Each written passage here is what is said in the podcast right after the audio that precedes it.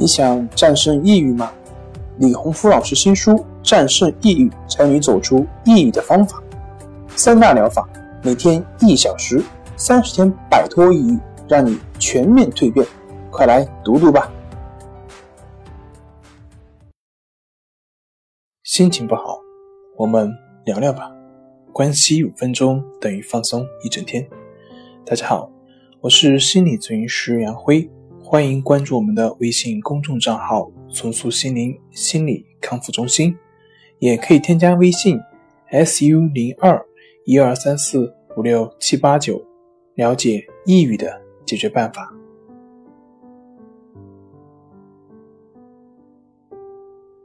今天要分享的内容是一位父亲的气血反思：我把女儿养出了躁郁症。第二部分。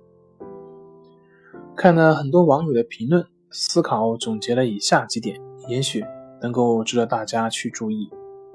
第一是隔代教育下的严苛，因为经济压力等原因，我们身边有很多人选择把孩子交给老人照料。但我们也知道，父母之爱是爷爷无法替代的。正如一位网友所说：“爷爷奶奶可以帮着带孩子，但孩子。”一定要在父母身边长大。工作是你的职责，但是孩子也是你的责任，不能用工作来逃避带孩子的责任。父母跟爷爷奶奶能一样吗？我甚至可以想象，那个女孩子在很长一段时间都期望父母把自己接走。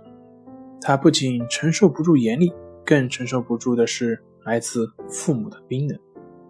而文中爷爷奉行的又是极端的严苛教育，让孩子感受到的就是压抑和控制，丧失自我感。同样经历过这种严苛教育的网友说：“我年纪还小，我爷爷就是你父亲那样，唯有读书高，相信严苛育子。我父亲在我爷爷的棍棒下成长，继承了我爷爷的性格，对我也有很高的要求。”我常常感到挫败和自卑，对自己缺乏认同。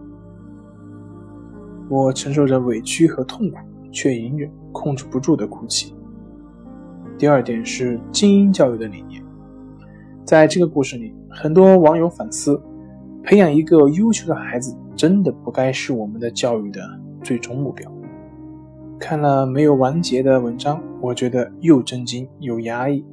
作为人母的我，深深地认识到了和孩子的情感交流是多么重要。我的孩子，我希望他一生快乐幸福，而成绩是次要的。忘掉孩子所谓的优秀吧，跟命比起来孰轻孰重，真的不能更赞同。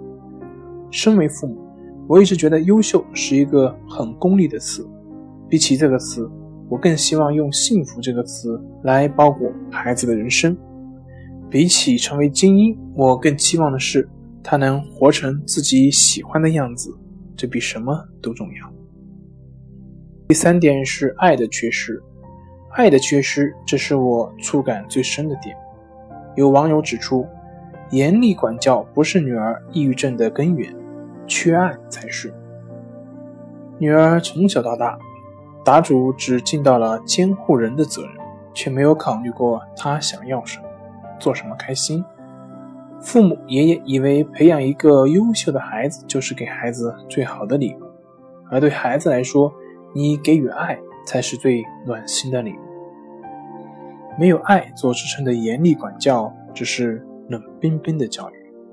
缺爱会让孩子失去安全感，丧失自我的价值感。心理学认为，童年时期被暴露在被忽视、不安全。不被爱的养育环境里面，孩子在潜意识里面会产生根深蒂固的观念：我一无是处，根本不配得到别人的爱，让孩子变得自卑，影响孩子的一生的人格发展以及幸福走向。缺爱最大的影响就是让孩子的心理失衡，从而去寻找弥补。一方面，对不给予他爱的父母。会通过宣泄和报复来补偿，比如故事里，女孩对于父母的冷漠，要求搬家，不和父亲住。另一方面，为了摆脱缺爱的处境，他积极的去别处寻找爱。这种补偿就是你们不给我爱，我就千方百计的给自己寻求爱，比如积极交友、讨好他人、早恋等等。这两种方式的共同目的是让失衡的心理恢复平衡，但效果往往不太理想，因为长期缺爱会让孩子对爱产生一种混乱的情绪，对爱的渴望和报复的快感纠缠在一起，让孩子感到矛盾。他不了解爱的感觉，也许遇到给他爱的人，又会忍不住的去逃离，对爱。无所适从，因此耗费了很多的心理能量，让自己身心疲惫。所以，故事里的女儿总是主动的去追求恋爱的对象，却又一直遇到渣男。在搬回家和父母住之后，还是表现出疏离感，就是因为在她最重要的童年时期，心灵缺少了爱的灌溉。爱也不是形式上的陪伴。而是一种心灵上的关注，看见孩子的感受和需求。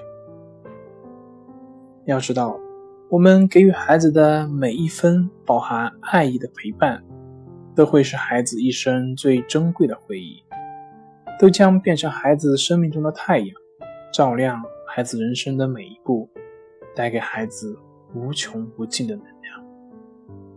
好了，今天就分享到这里，咱们。下回再见。